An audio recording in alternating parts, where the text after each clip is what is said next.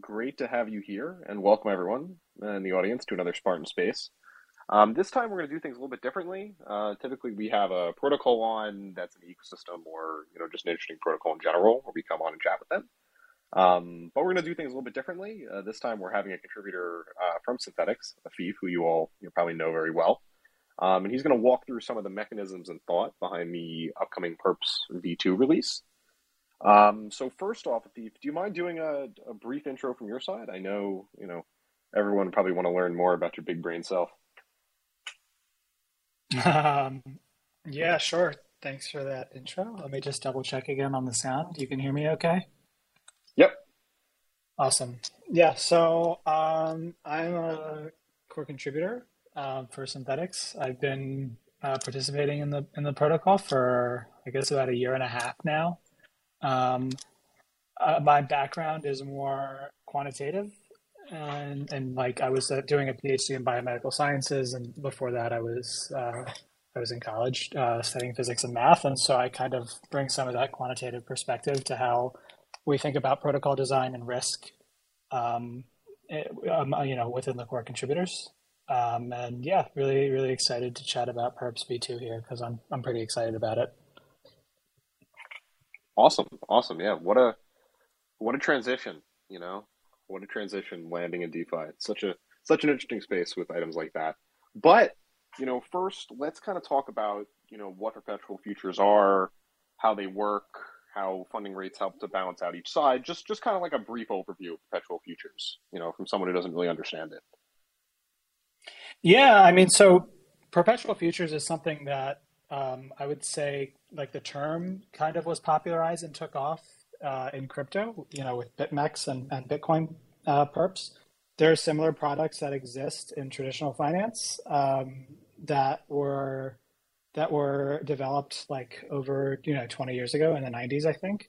Um, but the general concept is that it's like a, it's like a traditional futures contract, but it's continuously rolled and stuff, right? So a, a traditional futures contract has some expiration and settlement and you either settle by like delivering a physical asset or you settle in cash you know at whatever the index price is at settlement. And perps are are the same basic principle. It's just continuously rolling right? So uh, like ftx has a one hour funding period. That's basically like you could think of that as like one hour delivery perps right? Because every hour you have to settle up. Um, uh, other other places do eight hours. Some people do a day um, but I, I think ba- that's like basically um, perps are these very like uh, smooth, simple, efficient like risk management and like directional exposure tools for markets, um, which I think is why they're really popular in in DeFi because I think like perpetualized things that you can just kind of throw and let them you know coast forever, like they just run. Um, you know, the, if you think of like the parallel being like options where they constantly expire and you have to add many different strikes, and it's a lot more management. Whereas like perpetual future is this very simple instrument, right? Um, and I guess like just a background on like for people who don't know how perps work, um, you basically you have some funding period. Um, you have a separate, you know, separate price discovery happening in this perps market, um, and then at the end of every period, you say like, what was the average price of the perps market? Um, how does that relate to the average price of the spot market and the difference is exchanged between participants right? And this is the mechanism that forces convergence so you don't have a futures market that like drifts to infinity away from the market it's supposed to be speculating on. Um, so yeah like the funding rates are kind of analog- analogous to to delivery and, or, or cash settlement in, in traditional futures markets. Gotcha. So that so, so that funding rate is really like this you know helps to bring this convergence in the real world this convergence between spot and futures markets you know like a traditional futures market. Exactly yeah. The funding rate is the thing that if you like statistically look at the futures contract the expected future value is like always equal to what the expected future value of the spot market is and it's because funding rates force that convergence. Got it got it. Yeah that's it's definitely very helpful. Um yeah so before we then step into like you know Synthetix perps implementation upgrade so on and so forth could we just do like a little bit of a review of like the current landscape of you know decentralized perp implementations like across defi or like you know some interesting things that you've seen? Yeah, um, I like it's a pretty long history in DeFi. Like I think uh, there, there, there, there, it's kind of I, I would say the space has branched a little bit. Um, but I guess my, my first interaction with DeFi perps was DYDX. Um, and DYDX, I guess, like that, that, that, that, that's kind of its own class of approach to this problem. That basically you have, if you're going to use a, an order book model, you have to have order books running on a super high performance environment. So DYDX has this very efficient off chain order book system, and then settlement and everything else happening um, on on chain, and that in that case on a zk rollup. Uh, and so like that was probably like the first you know uh, time I saw uh, somebody building DeFi perps. Um, I guess the obvious like drawbacks is it's not purely on chain. There's like very there's not really much composability, um, and so that's probably um, that's possibly one of the reasons why they're they're moving to app chains now. Um, uh, we see a lot like the similar thing with Aevo, the ribbon options, um, where uh, folks that want to try to build a good on-chain order book are doing it on like an app chain that is specifically designed to, to support that because it just requires such high performance, right? So uh, it's like I would still say like whether or not um, an order book can be done efficiently and good enough to attract you know HFTs and market makers and stuff purely on chain is a very interesting like research topic to follow, but I, it also has not been successfully done now as far as I know. Um, and then you have the other other side, which is basically like like perps AMMs, right? Uh, and there's tons and tons. Uh, and I, would say I would say you could break those into ones that are really Oracle reliant and ones uh, that are not very Oracle reliant. Um, the reason like there's no such thing as a, a perps protocol that doesn't use an Oracle at all is because you have to you always have to look at the spot price. Um, so whether or not whether you're using like a, a Uniswap spot pool as an Oracle or a Chainlink Oracle or whatever, like you are using an external price source and you're using that to you know dictate the rules of the market. Um, so like Synthetix you know the v1 is like pure chainlink oracle exchanges right? And there's like a bunch of other ones like that now like maybe not chainlink but you have like you have uh, gmx you have a host of other ones that i'm like blanking on the names now but there's that one. There, there's several others right? There's tons that do. On optimism there's also pika um, why am I blanking on the other one? Anyway, there's a ton of these, right? Uh, and then there's a smaller group of ones that are like more similar to like an actual like AMM. Uh, and that's where there's like actual native like price discovery happening in the in the perps market, right? So so like perp perpetual protocol, right? Their V1 was like a Uniswap V2, but with virtual assets. Uh, and then perp V2 was like a Uniswap V3, but with virtual assets. Um, and then there was a lot of people who kind of worked off from that design, like Drift Protocol and Solana. Um, so, so yeah, I, I, so like, yeah, breaking down the AMM space, you have like ones that have their own price discovery apparatus and ones that basically don't, right? And maybe even some hybrids. Um, but yeah, so I, I, don't know how much detail. I, I, can go into more detail if you want about like how I look at you know what some of the strengths and weaknesses of uh, from my perspective of it. But I also don't want to go down to yeah, no, no, no. I, hole. I I think that would be helpful just just to kind of set the stage before we you know talk about synthetics perps and, and these upgrades and so on. I think, I think that'd be pretty helpful. We, we don't have to go too deep, but just kind of like you know maybe like some high level uh, you know pros and cons of of of these approaches. Yeah. Um, so uh, I guess I'll, I'll start with the the second side, um, it, where you have like actual like price discovery happening. So you have like an actual AMM. Um, I think that the primary challenges with that uh, come back to like risk management and funding rates. Uh, if you think about like um, kind of like passive ambient liquidity in, in like a Uniswap V2 pool, it mostly just sits there and gets moved around by external market forces, right? Um, so if you wanted to have like a Uniswap V2 equivalent in a perps market, um, it would always lag the spot price, right? So if the market, imagine the price of an asset is consistently rising, um, you, this AMM price will always, you know, drag behind the spot price by a little, right? Because somebody only steps in an ARBS when the price in the AMM is, you know, low, like uh, sufficiently lower than the spot price, right? So you'll actually have this system where the market, this this result where the market is very bullish, but the funding rates are always very negative, right? Um, and then, and, and, also, the other kind of issue with that is that uh, introducing a funding rate into the like a Uniswap v2, like constant product AMM type type thing, uh, it, it, kind of breaks some of the path independence. So it, it actually one of like the really like super useful things about Uniswap v2, right, is like it's it's totally path independent. So there's actually you act it's you could lose to impermanent loss, but it's not actually possible to have like if the price rises and then comes back to where it started, like you're going to be in profit. Uh, but it's not necessarily the case in perps AMMs because because of the role of funding rates. Um, so I would say those are the weaknesses of this AMM approach. Um, but the strengths are that you don't have to price exchanges with an Oracle. So that kind of takes us to the other side and some of the struggles we've seen with Synthetix. When you price exchanges with an Oracle, it's like literally a nightmare sometimes, right?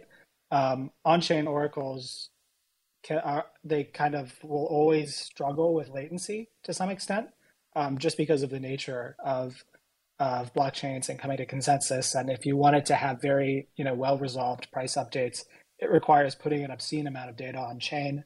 Um, and only a small number of those price updates will actually have any economic value when somebody trades. Like, imagine if you want to have really well resolved price updates, you have to put something on chain every every two seconds, let's say, right? So that's 30 times a minute, 1800 times an hour. You're talking about like 40,000, you know, price updates a day.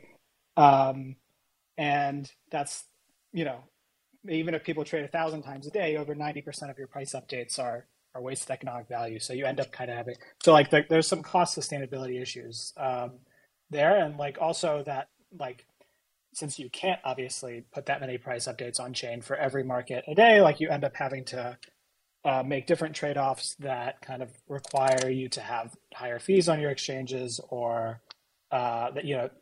Um, sorry, I got lost down a train of thought there, but yeah, basically like higher fees or performance trade offs, et cetera, et cetera. Uh, and then there's obvious, you know, Oracle front running concerns and, and all that sort of thing. Um, so the, the benefit of the first strategy is you don't have to worry about that. Uh, the benefit of the, the second strategy is that like the market makes a lot more sense. You always have liquidity concentrated at the Oracle price, right? Because you're offering it at the Oracle price. Um, you don't have weird funding rate dynamics. Uh, you can offer really good liquidity and user experience um, and like I'll probably uh, go into those more when we talk about Perps v2, but I think that prop that covers the trade offs pretty well, in my opinion.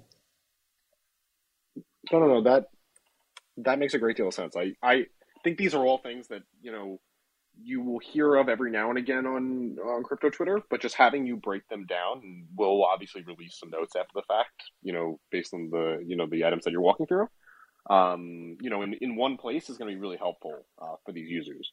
Um, and then especially being able to take this and then compare it to what you know uh, you know future offerings out of Synthetix or, or others will look like. Um, so yeah, I, I think that leaves us in a in a pretty good spot into stepping into like the context um, surrounding the current perps implementation, like the you know obviously um, Synthetix perps has been in uh, beta for a while now. You know you can call it Synthetix perps v1. Um, it's done a, a, great deal of trading volume and a, a great deal of fees within that time. Um, but you know, there's obviously some some constraints um, that have been placed uh, on the system for risk mitigation and so on and so forth. Um, so, could you like talk about some of the the constraints with with the current beta perps implementation, and then we can kind of get into you know how those will be solved. Yeah.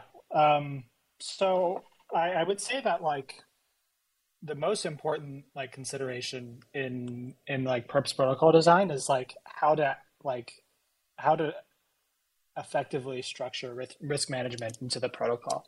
Almost most of the issues you see uh, kind of comes back to risk management. Like you know you see these uh, incidents where somebody is you know logging obscene amounts of some illiquid asset and then going to the spot market and and manipulating the price and right um, and people call them Oracle exploits, but they're not really Oracle exploits. They're kind of just um, they're just failures of risk management. And obviously, like Synthetix community isn't totally immune to that. Uh, like in 2019, we had this without perps. We had it with Spot, um, S Maker, the Maker synth. That was back when Maker was only trading on Uniswap, and somebody was literally just you know longing S Maker, going to the Maker pool, pumping the price, selling S Maker, trading into the inverse synth, and we had them you know Um, and so like th- these are where you really need like you need to fix the incentives um, because offering like I mean clearly offering infinite liquidity on something whose liquidity is you know emphatically finite is not a good idea. But even offering like some dif- any differential in liquidity can be armed uh, depending on you know how well motivated and capitalized and how efficient your market is and stuff.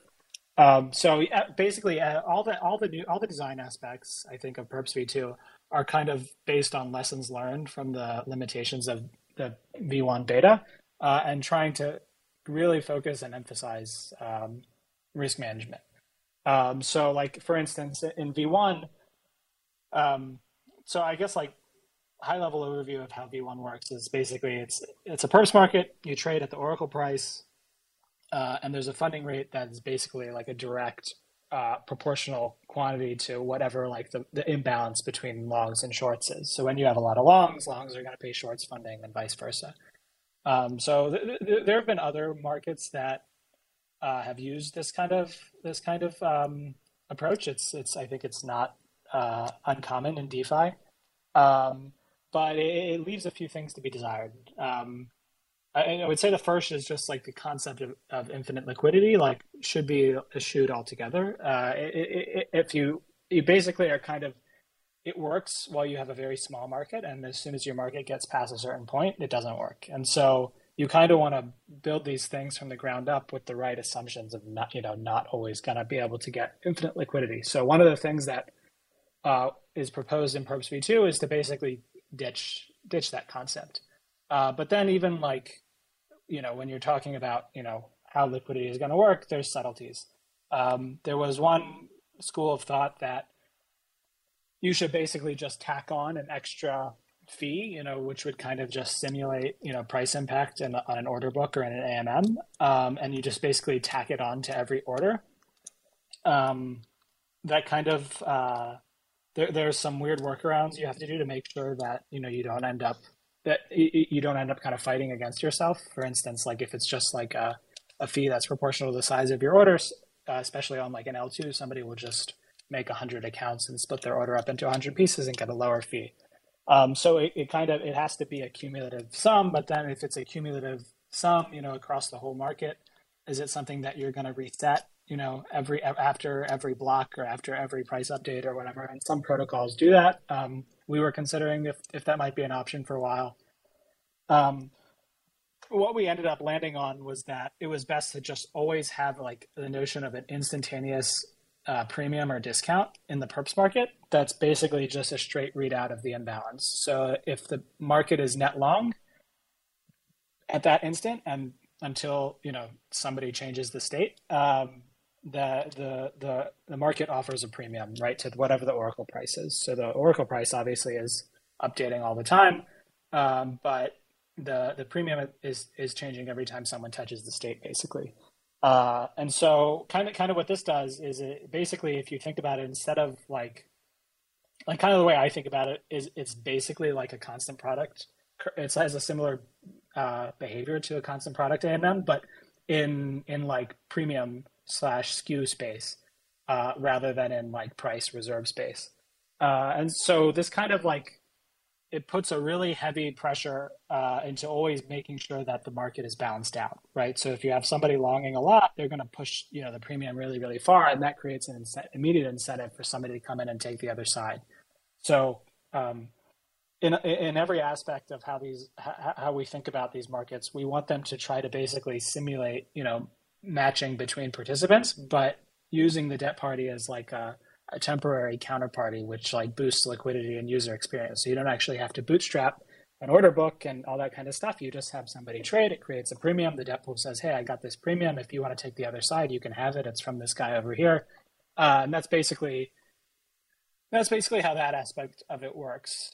Um, I can pause there to make sure I haven't drifted too far off the reservation. Yeah, no, no, no. That's that's totally fine. Um, um, that's a great explainer of the premium and discount function, and you know, try, like removing this this like notion of like infinite liquidity at an oracle price. Now, I, I just want to like step back for a second.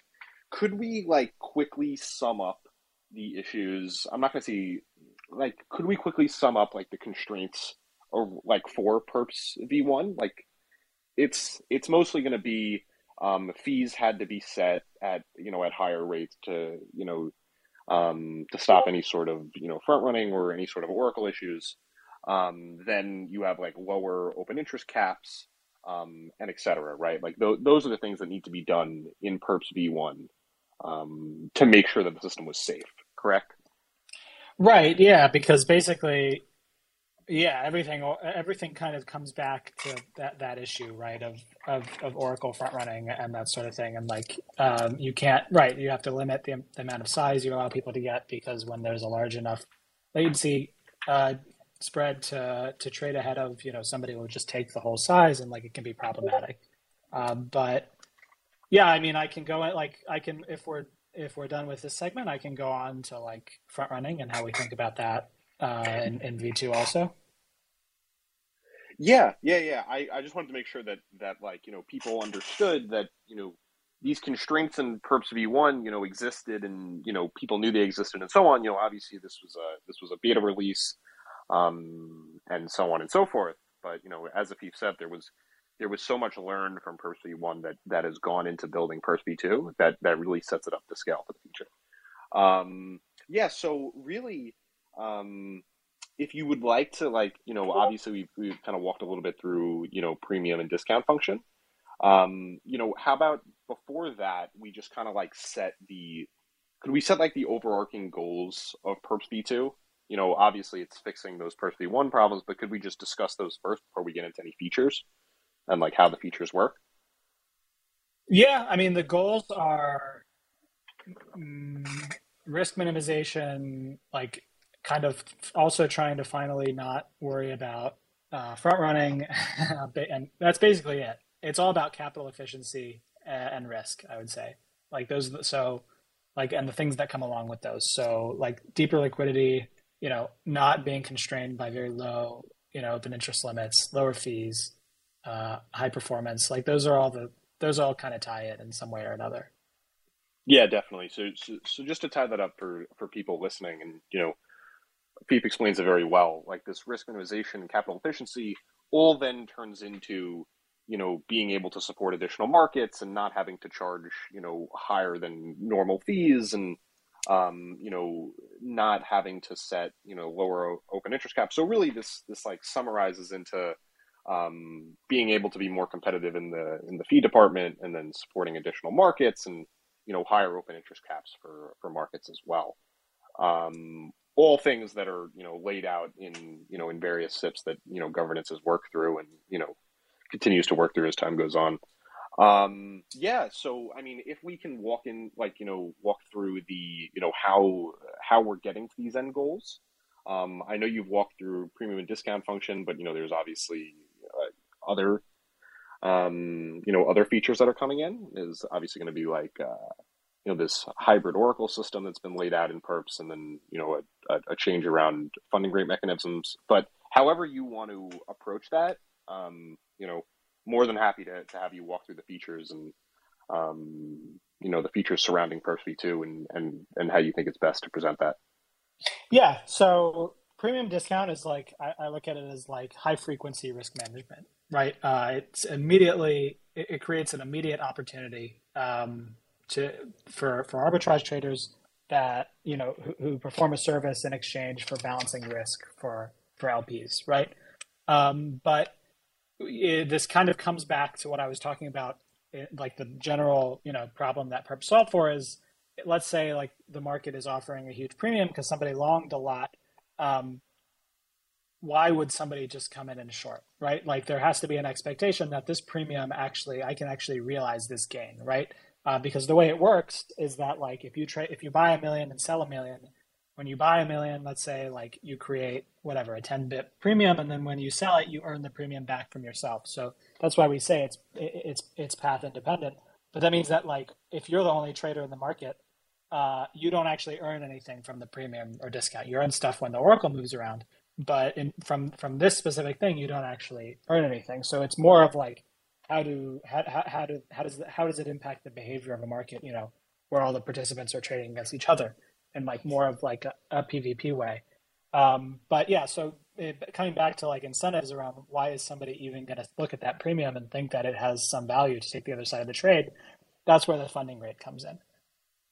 Um, so like one way that you could do it is like you could literally just have funding periods, right? Just like regular perps, and like and like the, the when there is any imbalance in the market, it does create a premium or a discount, and you could just do a time averaged premium or discount over the entire funding period, and you could have you know fund it and have participants exchange that amount, and it would work basically the exact same as a uh, as um as a normal perps market.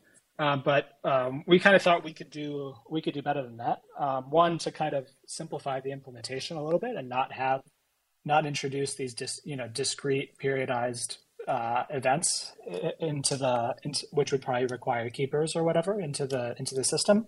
Um, but then another is that it comes back to again to risk management. So how can we? So let me like illustrate uh, wh- why this is why this is useful. Um, imagine like uh, like to illustrate the problem first. Imagine you have some some market or some asset that is a perps market for some super high, highly inflationary coin, right? That is always, you know, tends to decline in price because there's so much sell pressure. Or maybe it's like some mean reverting thing, like a volatility instrument of some kind. Um, when these things are high, there's huge demand for shorts, right? Like if you look at a perps market for any, you know, hyperinflationary farm coin or something, or like, you know, back, you know, if there was ever a perp for Ohm or something like that, right? Um, there's huge demand to short these, right? Because if you can hedge your price exposure while capturing the yield, you know, you pay a lot of money for that. Um, we even saw this with SNX a little bit when, when, back when you know when inflation used to be much higher. Like it was a, it was a popular trade to long spot SNX and stake it and hedge your position in a perps market so that you were sort of delta neutral and you kind of just earn the yield on much less risk. But the the trade off there is that like you pay a really high funding rate. And so if you're going to have a market where the funding rate is a direct proportional to the skew, then your LPs are always going to have short exposure to this market, right? Because even if you have people exchanging funding rates every eight hours or whatever, there has to be a very long, a very short skew over the entire eight hours, uh, which is fine. You're earning funding for it, you know, as the LPs, but you always have this, you know, downside price exposure to this thing that everybody wants to be short, right? And maybe it's not even because it's super inflationary, maybe it's just because everybody thinks it's going to keep nuking, right? Um, it, it just it adds risk for the LPs. So when we were thinking about funding rates for Perps V2, uh, we kind of we wanted to preserve the aspect of you know having a funding rate that you know forces convergence and make you know blah blah blah make sure the expected value of the perps contract matches the spot value, et cetera, et cetera. Uh, but we wanted uh, something that also you know preserves and converges to delta neutrality for the LPs all the time, right? So to minimize risk. Um, and obviously, the more you minimize risk, the more you can scale LP, the more capital efficient the perps are to LP for, the more liquid it is for users, uh, et cetera, et cetera.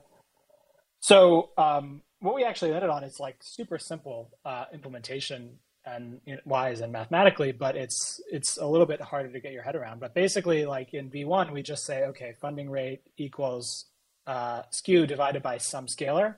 Um, in V2, we just kind of make a slight modification where we say the velocity of the funding rate um, is equal to the skew divided by some scalar. Uh, and so basically what that means is like in V1, if you have long skew, there's positive funding. In V2, if you have long skew, it means the funding rate continuously moves higher until the long skew is gone. And so this this creates like a mechanism that just kind of allows the funding rate to float around all the time when there's skew uh, until it finds you know what the actual fair market funding rate is and then somebody presumably steps in and does the arb because like let's say it's like it's it's our it's our um, hyperinflationary farm coin again um, and you know the, the, the fair market funding rate is very negative right?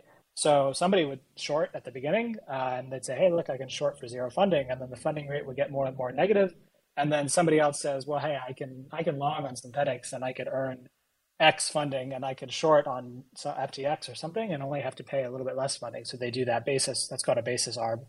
Um, and and then you, you basically the funding rate stops moving, right? Because the velocity goes to zero when the skew is zero. Um, and then you found the fair market funding rate and the and the, the LP's exposure is balanced, right? Uh, and so then any trades from there would perturb the funding rate away from the, what the you know prevailing fair market funding rate is, but presumably that's where ARBs step in um, to to to balance out your exposure again. Um, so yeah, super super simple uh, implementation wise. A little bit harder to get your head around, but not not really that hard, I don't think. Um, but it, is a super powerful risk management like aspect of, of Perps V2, in my opinion. Yeah. So so so pretty much just like summarizing that, like um, like you know, if you kind of run through an example, right? Like let's say there's a you know there's a market for BTC and you know a person goes uh, 10 million long and no one at first is uh, there's no one short on this market um, so funding rates will uh, increase to a certain point but as that um, as this long position stays open and no one is arbing it the funding rates will continue to increase on this market um, uh, as time goes on where no one has arbed this which then opens this opportunity for funding rates to continue to increase which then brings someone in who wants to arb this market yeah, um, or the first trader just closes their position because yeah. funding is too expensive now. Okay, yeah. So it's so really you're left in like one or two positions. Like this this first trader just closes their position because it's it's not worth it anymore, um, or someone will step in and arbit because it's profitable enough for them to do so. Yep. Got it. Got it. Okay. Yeah. That that makes a great deal of sense. Um, yeah, it has another. Sorry, it has a lot of other. No, it has some nice like mathematical properties also. Um, well, like one thing that um, was like a concern that was raised as a potential drawback um, was that with the V1 funding rate, uh, LPs exclusively earn funding, right? Like, so if you have a little bit of, of long skew, um, all the longs are paying to the shorts, but then the little bit of excess that creates the skew pays funding to the LPs. And same thing if you have short skew.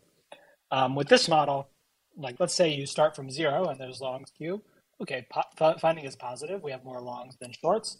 While that condition persists, um, the, the, amount of excess longs, you know, is effectively paying funding to LPs.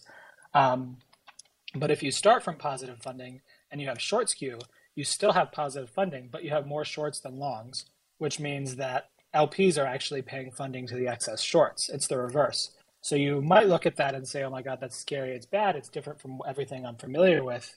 Um, but actually, because it, it, the amount of the, the amount of funding and this is also cool it's also purely path independent so when you move all through you know funding rate if i go from 0 to 20% apr to 10% to 30% back to 0 to negative 20 and back um, your net funding as an lp over that period will be zero um, so you earn some funding as you know the funding rate goes higher and then as the funding rate compresses you basically pay out what you earned and it's kind of just an artifact of how the of the math of the system.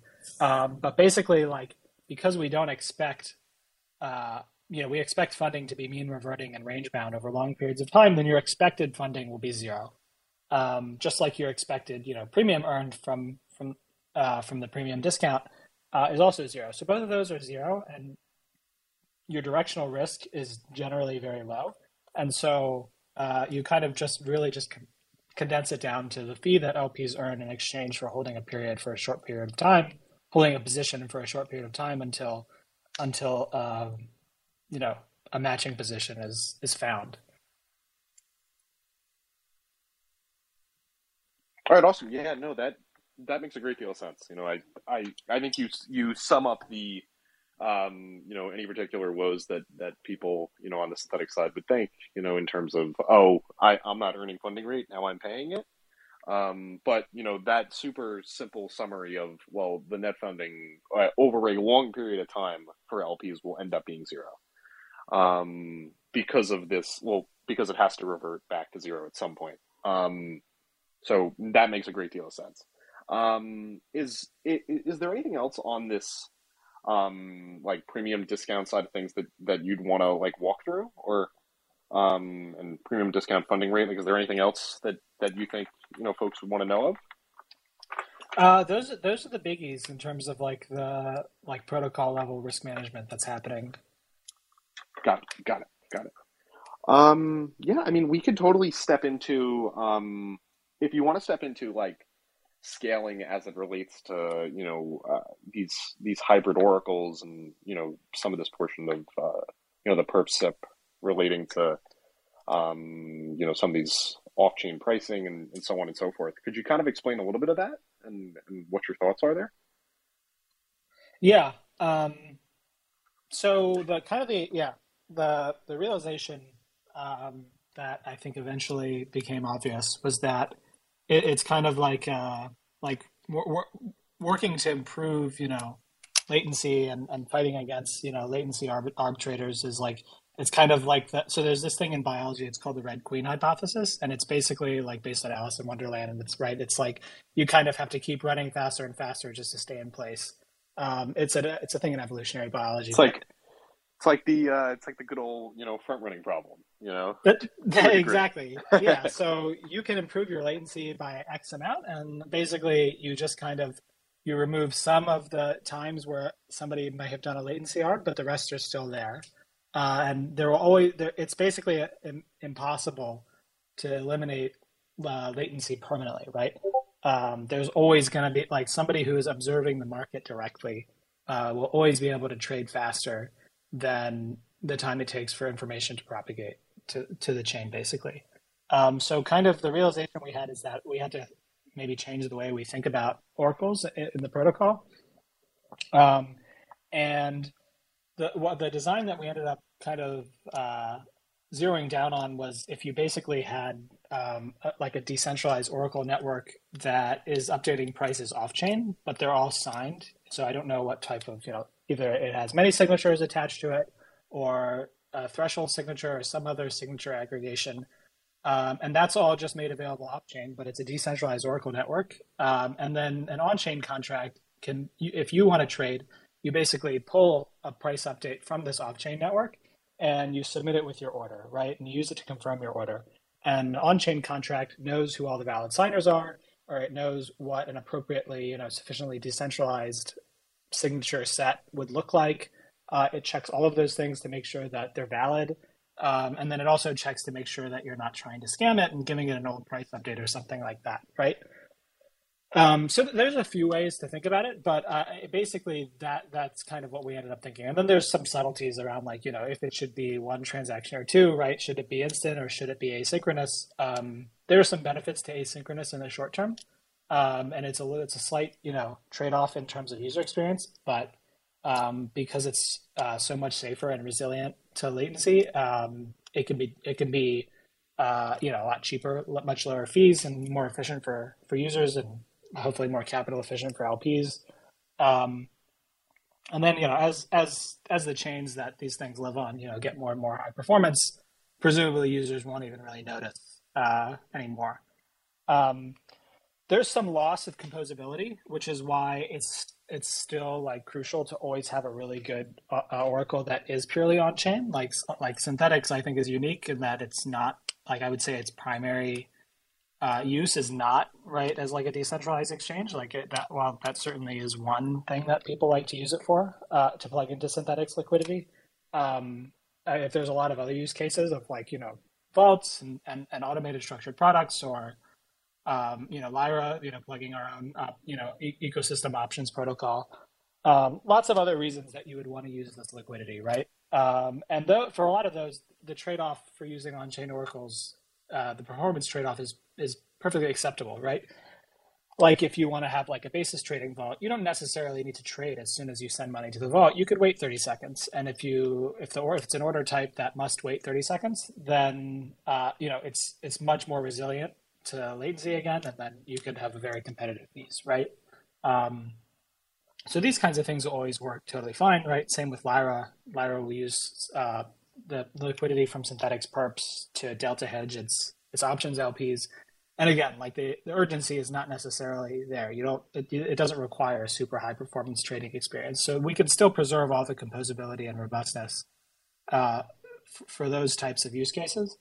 Um, but for this one specific use case of users that require high performance, maybe the decentralized off chain Oracle network makes more sense. Got it, got it. So like how would you provide like like an example of, of how this would work? Like are prices off chain assigned to a particular block and then, you know, a person submits the intent to or rather submits their trade and then they're connected with the particular block that they submitted their transaction on, like to receive their their price, or like how would you just trying to like you know uh, bring like bring this kind of off chain thing down into like a real not like a real world perspective, but more of like a like an understandable side of things. Yeah, so I would say there's three general ways to do it. Um, one is like a way that settles instantly. Um, so that would be like I grab an off-chain price update, and I submit it with my order. It, it's sufficiently fresh, like if um, then the, the, it'll be accepted. Um, but that's kind of hard to that's kind of hard to actually do in practice. Um, for one, it has to be really fresh if you want it to be resilient to latency. Like it, like when the market is really moving, if you look at like one second candles in TradingView, like some things in crypto they really move in one second, right? And so you want to have your fee sufficiently, you know, high to be able to make sure that you don't that LPs don't kind of take a bath during those really big spikes, but you don't want them to be so high that it, it kills the user experience. And so if even one or two seconds of latency can make things difficult, you've kind of got a problem because uh, in a lot of cases it takes people much more than one or two seconds just to sign a transaction in MetaMask, right? So uh, so that that approach is a little bit is a little bit difficult. Um, but it, it, so basically that relies on time on, on time as a coordinate, right? Um, the other the other aspect is the other way you could do it is like you just say, okay, well, like we're just going to have to settle. It'll have to be settled in two transactions. One where you basically queue a trade, and one where you settle and confirm the trade. Uh, and then the, the delay basically between you know when the trade when a transaction is initiated and when it's settled that that's configured based on you know how much inherent latency you can tolerate within your oracle. It's on the or probably on the order of you know several seconds or something uh, maybe less if you depending on the oracle you have. Um, and then the other one which you alluded to block time as a coordinate or block number. Uh, and the idea behind that would basically be like if you have some oracle that like is publishing you know basically backfilling prices for every every block uh, it's saying like this is the price that I associate with this block. You submit a trade, and then you basically just uh, settle the trade uh, with a price update that's basically notarized with the block number, right? So it kind of retroactively says what what was the trade, uh, what was the price when I submitted the trade, confirm it at that price, right? And the upside of that is that um, there's no there's no slippage from like when you. So here I'm saying slippage, not the misnomer when most people mean price impact, I'm saying slippage in like deviation between what you expect the price to be and what it actually ends up settling at. So if I submit a trade when the price is, you know, one dollar and I wait six seconds and the price drifts to 1.002, you know, there was a little bit of slippage. You know, I didn't get the exact price that I was expecting to get. But if I submit a trade and then I wait six seconds and then I say, look, the price was one dollar six seconds ago, there is no slippage. Uh, so that, that's that's that's one of the benefits of kind of retroactively filling like this and again, if you have like a sufficiently high performance Oracle, um, as soon as the block is published, and if the Oracle publishes a price associated with that block very quickly, you can you can quickly confirm the transaction. Got so it. I'd got say it. yeah, Now, those are like the main ways. got it. Got it. Now, now, could we just walk through what this is going to look like in uh, Perps v2? Like what this off-chain system looks like for uh, you know for the implementation that that, that will be upcoming? Uh, yeah, I mean TBD. Like it's we're hoping it looks like one of those, maybe the last one. Um, like obviously the you know Synthetix community has a very close relationship with Chainlink, and and we're hoping that uh, we can have something spun up that kind of you know would probably be used by a lot of other people, uh, not just Synthetix. Something that might be a little bit more like basically just like it's kind of you know I would say in, in the context of all the other use cases on chain, it's it's maybe a little bit more specific um, versus you know other price feeds which can secure lending markets and can be used for you know any, anything else. I guess mostly lending markets, but uh, or, or, settling you know other contracts or instruments or whatever. Um, but this kind of like super high performance Oracle, you really only need it when you're pricing trades based on it, right? Um, so uh, uh, yeah, I mean, I, I, think like we want it to look something like the third one um, because we we think that provides the best trade off of performance and safety. But I think you know it depends on where things go and you know what what the community decides it wants in terms of you know ha, you know in terms of timelines and uh, efficiency and you know which things are the safest for LPs and, and all that kind of stuff. Yeah, no, that's that, that's actually a very helpful answer, and I and I, and I think that that you know people in the community, uh, you know, kind of have to note that like, um, it, in the SIP itself, it, it doesn't actually you know detail which which route Synthetix is going to go down because you know these things are all, you know, uh, you know these things that really have to be worked out as as time goes on, and you know, um, realities with with timelines and and and when oracles like this, uh, you know, can exist and um, be used by Synthetix in, in, the environment that you know Perps v2 wants to use them in. Um, so yeah, I really appreciate laying out those those three types, of, you know, the three options that, that people can then, you know, uh, you know, start to think about as as the governance process kicks off and and then you know makes the final decision on on, on what that will look like.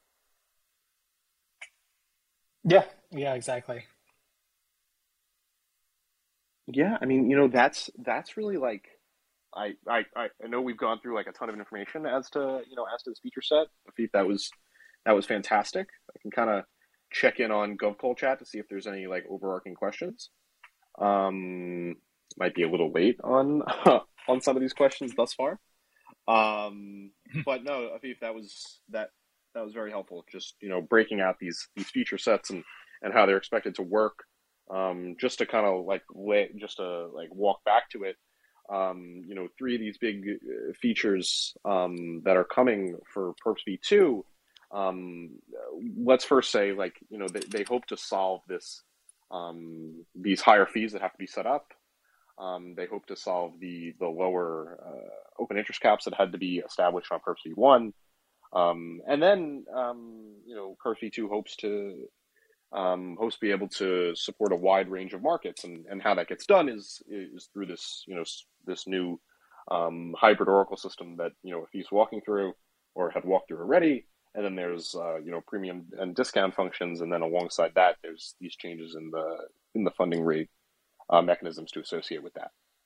Um, let me see if there's yeah, anything. That's a pretty good summary. Yeah, I just want to just want to like bring that all in for everyone, just so they kind of know where we're at with Perps v2 and you know, first off what the problems are and then what it's trying to solve.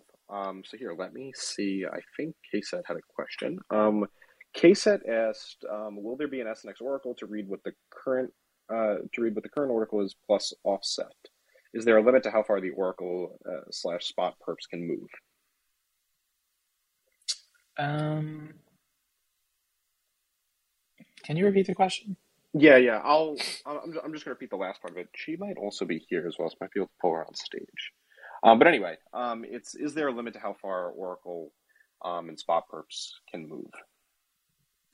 Uh, no, I mean, I, I, don't I don't see why it would be uh, necessary. I think you just need to have the normal uh, protections that exist in other like like when you submit an order on Uniswap, you can have slippage protection, right? Because you don't want people to get sandwiched. So obviously, you have the same kind of vector here.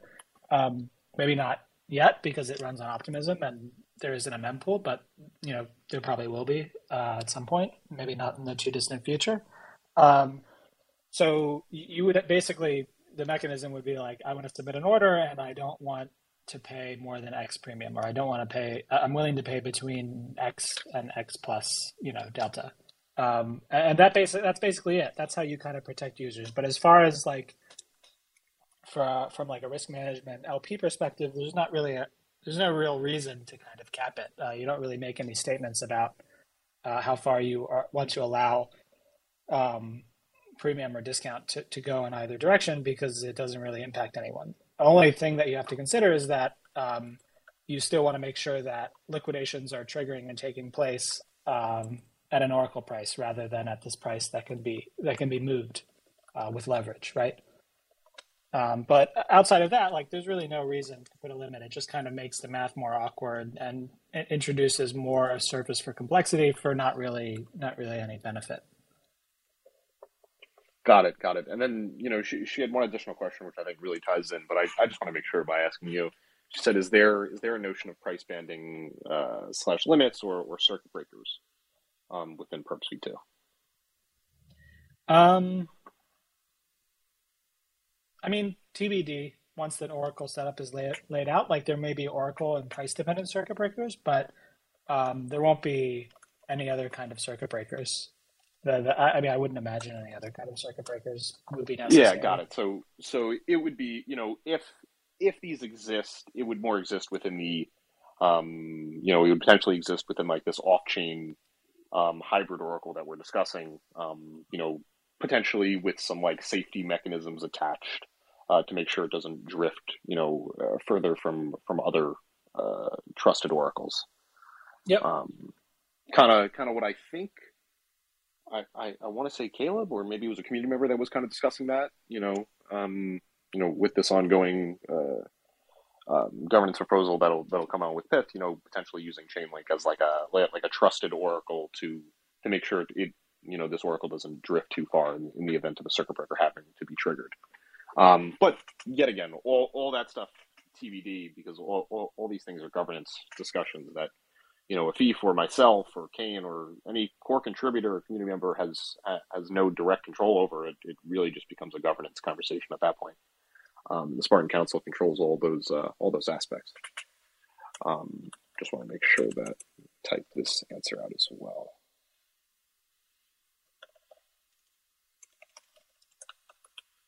Yeah. Okay. Awesome.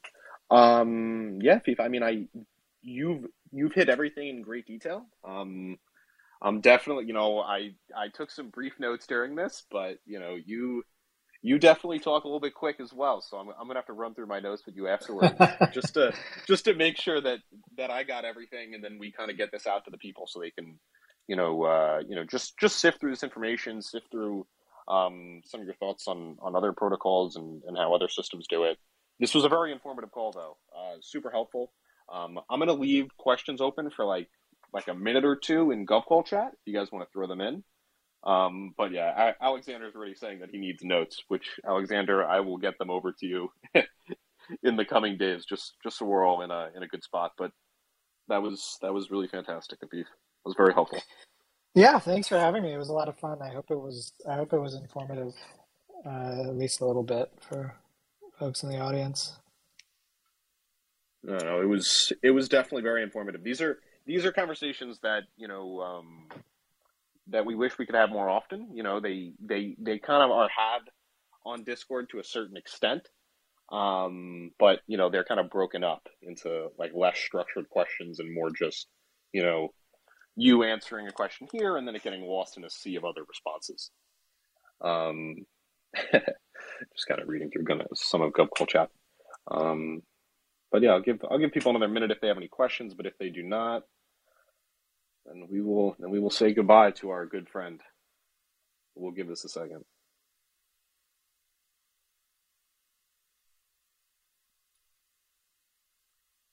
All right. It looks like we don't. It looks like the folks are just messing around with you in GovCall chat. Um, but yeah, I mean, overall, um, just so you folks in the audience know, um, there's going to be a lot of information that, that follows with Perps v2. Um, you know, there, there's definitely some content from the uh, from the official side that'll that'll come with, um, you know, kind of just a breakdown of the of, of the SIP thus far, um, and then we'll obviously release um, the notes from this call just to just to break down, you know, Afif's thoughts on on different subjects.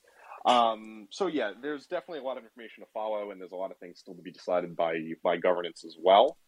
Um, so yeah, so any of those questions, probably the best place for to answer or to ask any questions related to perps would be the uh, the perps channel on the Synthetix Discord. Um, but you know, information to follow. Um, so yeah, overall, um, thank you everyone for coming to another Spartan Space. I mean, it was it was great to have Afif here to you know to use his big brain to to walk through all these really complex and complicated questions, um, especially when it comes to the mechanism of uh, Perps V2, um, and then his general thoughts elsewhere. Um, so yeah, Fee, thank you so much for coming. Thank you to everyone in the audience, and we'll get this, uh, we'll get all these notes and the recording live on on YouTube ASAP. So thank you, everyone. Awesome. Yeah. Thanks, everyone, and thank you, Matt.